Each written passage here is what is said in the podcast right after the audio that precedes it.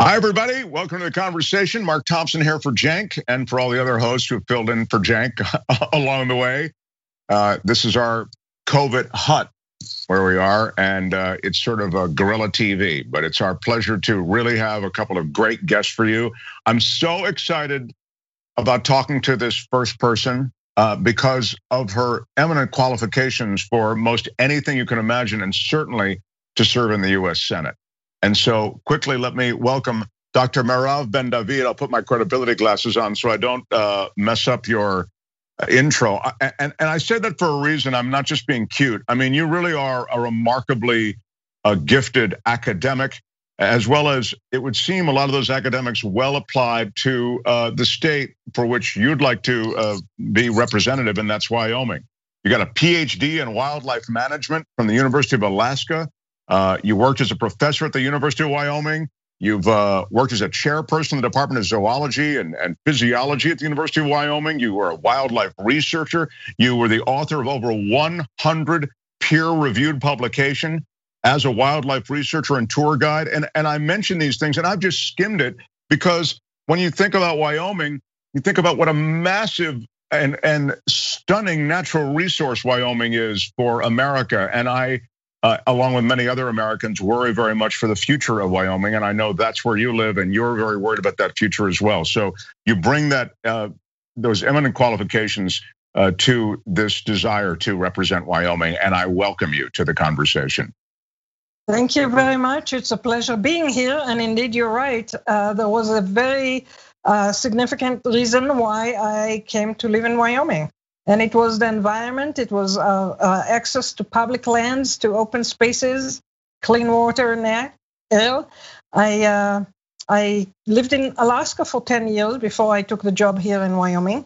And i made the decision to come here. I had other job offers in other states. But the main reason i came here is because we have snow on the ground for nine months of the year. And i my main sport that uh, keeps me sane is skiing, skiing and ski joring with dogs. So this is the place for me. Well, you know, you talk about public lands. I know that in many of the materials and many of the remarks that you've made publicly, you talk about how public land should remain public. And that's something that is threatened under uh, this administration and other administrations. It's important for Wyoming to have strong representation, I would think, in that regard. That makes such common sense. But on the other hand, as I say, those lands are threatened. Yes, as uh, we've seen with the current administration, they have shrunk the sizes of monuments such as Bear Ears National Monument and Escalante National Monument, both of which are fantastic places that I've taken my students to before they were um, reduced in size. In fact, I have the last map of the original Bear Ears National Monument before they uh, you know, took away some of the protected lands. We cannot, um, we cannot allow development to threaten one of the main resources that we do have here in Wyoming. It's not just that we like it emotionally; it's a, very important emotional resource, of course, but it's also the source of revenue for uh, our second largest industry, which is tourism. People come to Wyoming um, 12 months of the year.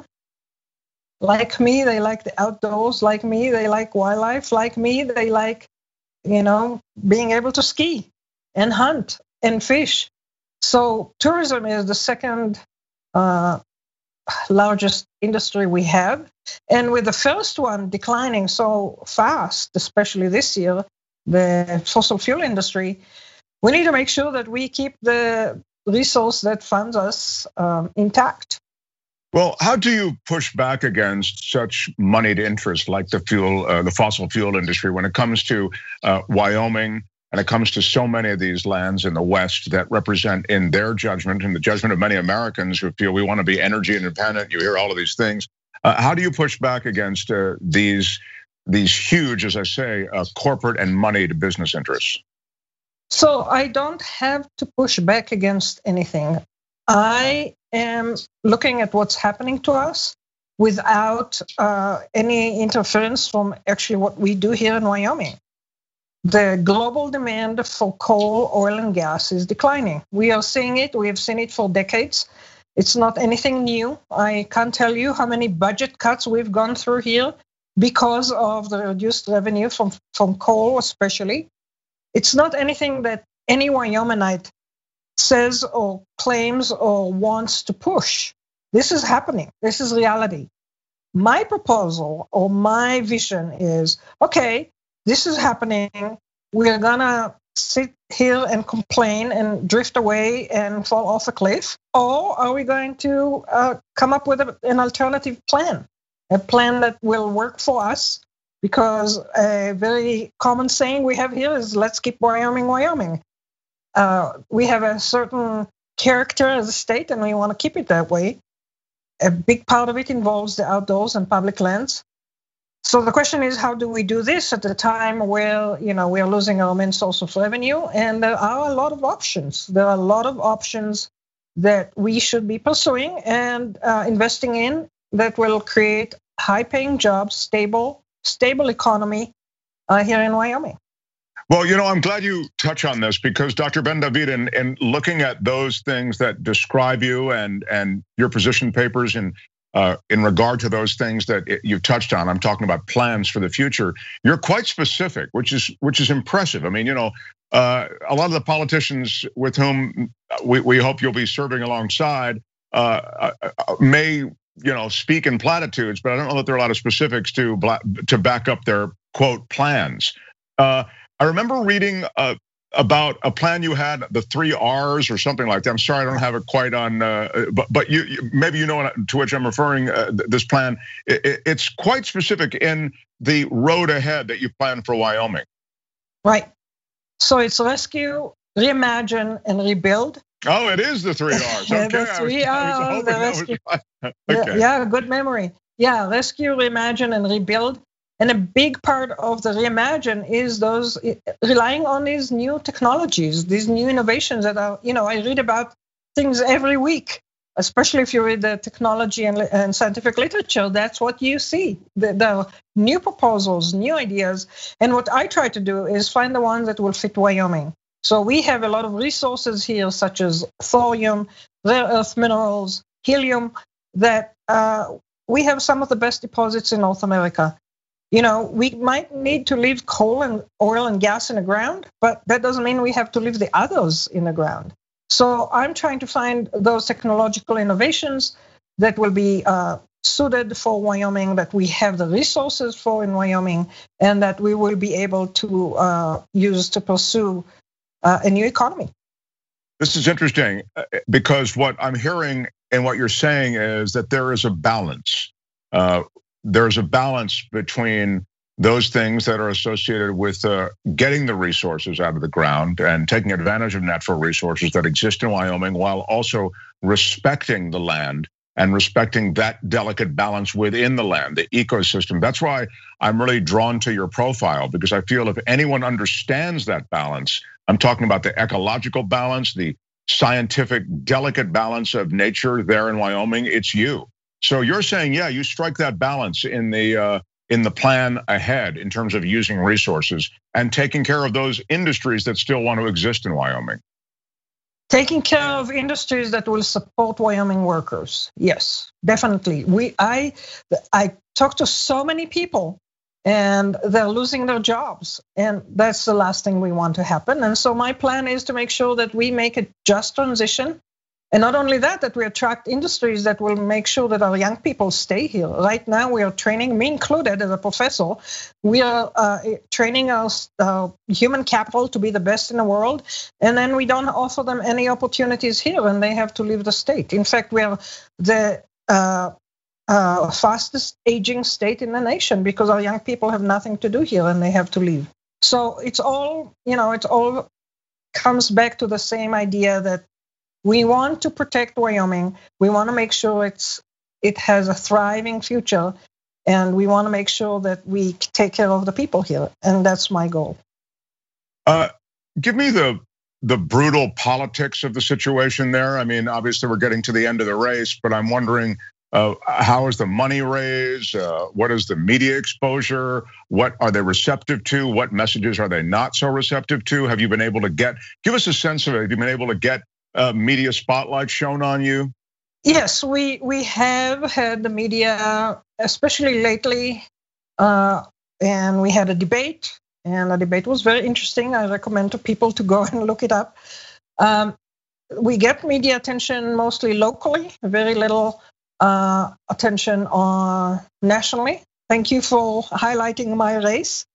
We have been endorsed by the Biden, by Joe Biden, uh, Elizabeth Warren, and Ed Markey.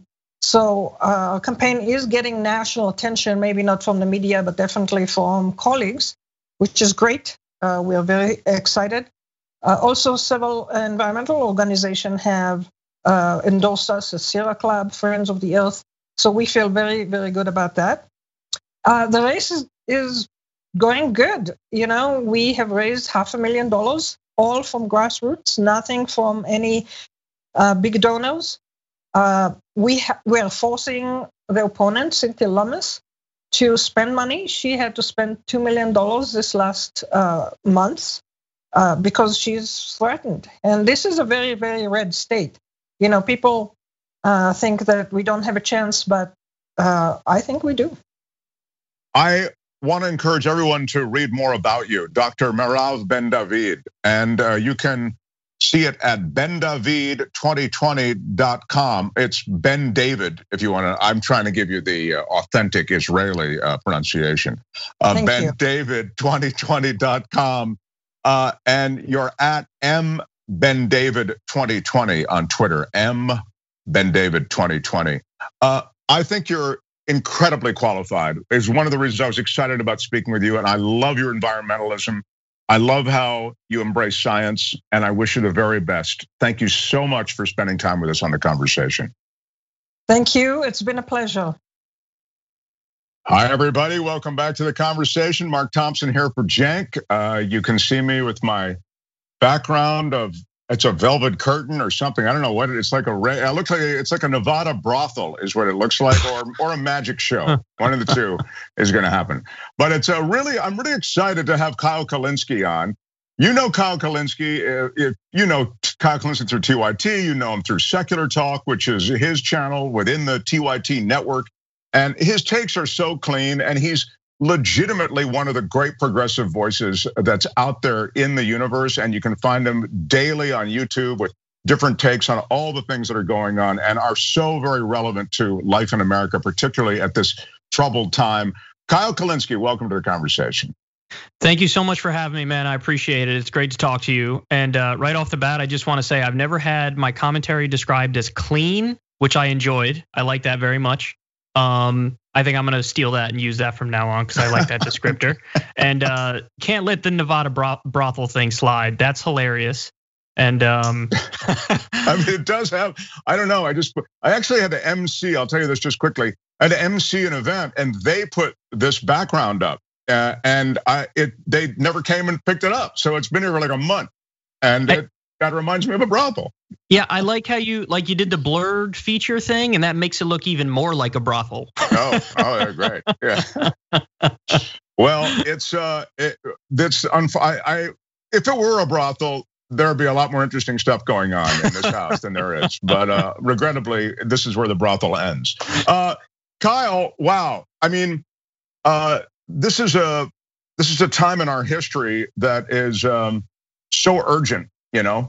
And uh, I wish the options for America were better, uh, but they're not.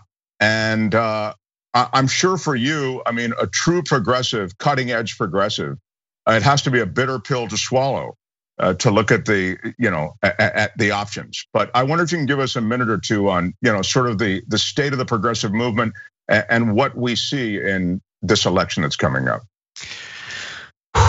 That's a, that's a that's a difficult question there. So the state of the progressive movement. Um, listen, I got to be honest. With the defeat of Bernie, that was a that was a serious serious blow because we were this close to really getting power. Because had he won the nomination, I'm convinced it was a cakewalk to the White House. So, you know, it hurt. It hurt a lot. And then, of course, after that happened, there's the post-mortem and everybody weighs in on what they think is going on. And there's definitely not agreement on the left. I mean, I think overwhelmingly you're gonna see progressives, um, they're gonna vote for Biden in higher numbers than they voted for Hillary because Biden just doesn't have that X factor that people dislike about him as much. I think the votes for the Green Party won't be nearly as much as they were in 2016.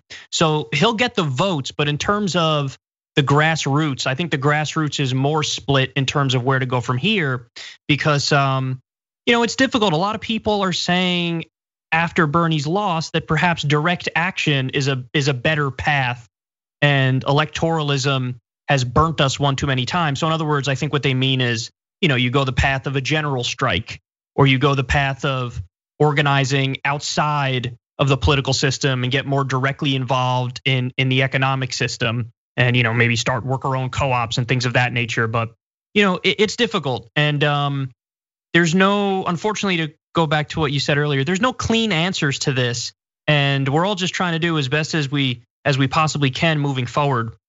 And i got to tell you these days i have more questions myself than i do answers and that's an uncomfortable place to be in yeah, I think that that's a, a reasonable way to look at it because um, I feel the lessons of the last election, where we sort of said, uh, "No, I won't. Uh, I won't swallow the pill of Hillary Clinton or whatever it might be of uh, of the corporatocracy. Uh, I I won't watch a, an election." Uh, or a candidacy be stolen from me, or however you know whatever arithmetic or version of that arithmetic was done, it, it, it uh, left us with a uh, with a presidency that's presented even greater challenges and and and a looting of the U.S. Treasury and uh, a destruction of the environment that's irreparable in my judgment in in many ways in many places. And so this time we sort of feel like, all right, yeah, I guess I just gotta, uh, you know, I'm not running to the ballot box, but I'm to make it, and I've got to do this thing but understanding that that still pushes forward a corporate agenda. Yeah, you know, and I, I spoke about this a little bit on my show that there's no, unfortunately, there's no substitute for winning, you know, and we didn't win the primary. You know, we could get into why and how that came about, but the fact of the matter is, once you lose, there is no silver bullet. So there are some people who would say, listen, you just got to make a clean break from the Democratic Party, start a third party, build from the ground up. And but even those people admit, like, well, obviously this is like a multi-decade plan. It's not like you're gonna all of a sudden create a third party, immediately get ballot access, immediately unrig the system, and win the election now. So like it's a multi-decade process. So that's not a clean answer. But then at the same time, people who advocate, as I did, for taking over the Democratic Party you acknowledge that that's also a really long battle and an uphill fight. And, you know, we have had our victories. There are plenty of Justice Democrats in Washington, D.C. now. There's a real left flank that has emerged. But, you know, fact of the matter is, it's also true that once you get to the swamp, the swamp also changes you, even if you have the best of intentions. So, you know, again, there's no substitute for winning. And I wish I could just press rewind, go back in time to when Bernie won those first three primaries and just really steer that ship in a better way after it looked like Biden was edging ahead. Because I do think there were some arguments that Bernie could have made that were really politically potent that could have actually won him the primary. I mean, really, the die was cast as soon as Amy Klobuchar and Mayor Pete dropped out and threw their support behind Biden. And then Elizabeth Warren kind of stayed in because then like all so many votes consolidated behind Biden and Bernie's 30% chunk was no longer enough when previously it was enough. But I wish we could go back in time and, you know, I could tell him, okay, here's what you do from here. You compare Joe Biden to Hillary Clinton. You say, hey, we ran the experiment of the safe choice and the safe choice didn't work. So let's learn our lesson here. We have, and then of course, the pandemic and everything hit. There's never a better time for the guy who's running on universal health care to be like, I'm the only one with the answers here. Are we kidding? So, you know, that's just a little bit, but we could get into more if you'd like. No, and I love that you mentioned the pandemic because I saw the pandemic as look, it's it's an unmitigated horror. Don't get me wrong. I mean, in across the board. But with that said, it's an opportunity for real political change. And as you say, I mean, for real institutional change because people are desperate for not only something, but something that works in the area of healthcare. So you're right. I think that oddly, the pandemic would have represented a real progressive opportunity. Yeah, it kills me that, you know, just watching the debate the other night, you have Trump, you know, saying, oh, Biden wants to kick you off your private insurance, 180 million Americans. And then Biden's like, no, no, no, no, I love private insurance. And I'm standing there like, oh God, no, you're supposed yeah. to say that's a mafia and I'm gonna get the mafia off your back and they're gonna stop price gouging you. And yes, I'm for socialized medicine because it works. Right, but he's too busy saying, I love fracking. Don't worry, fracking's uh. Oh, I mean, this is the frustrating thing when we talk about this you know, they say, uh, and I don't know what Biden really loves. I don't know what any politician really loves. I mean, you know, Trump loves Trump. I mean, you know, what the hell? He's just kind of turned the keys over to uh, to the right.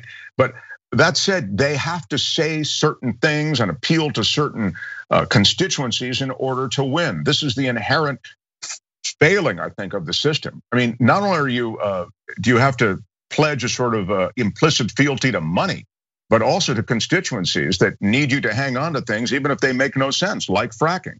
Yeah, I see. I think it's the constituency thing because honestly, the, on the actual policy issues, like 70% of the country is for Medicare for all. So when they're signaling against Medicare for all, what that is is a signal to the donor class, to the for-profit health insurance companies, to the corporations and the billionaires, like, hey, hey, hey, I'm cool. I'm cool because that's not something that the voters want. It's not like the voters are like, please, I need to be close with Humana and Aetna.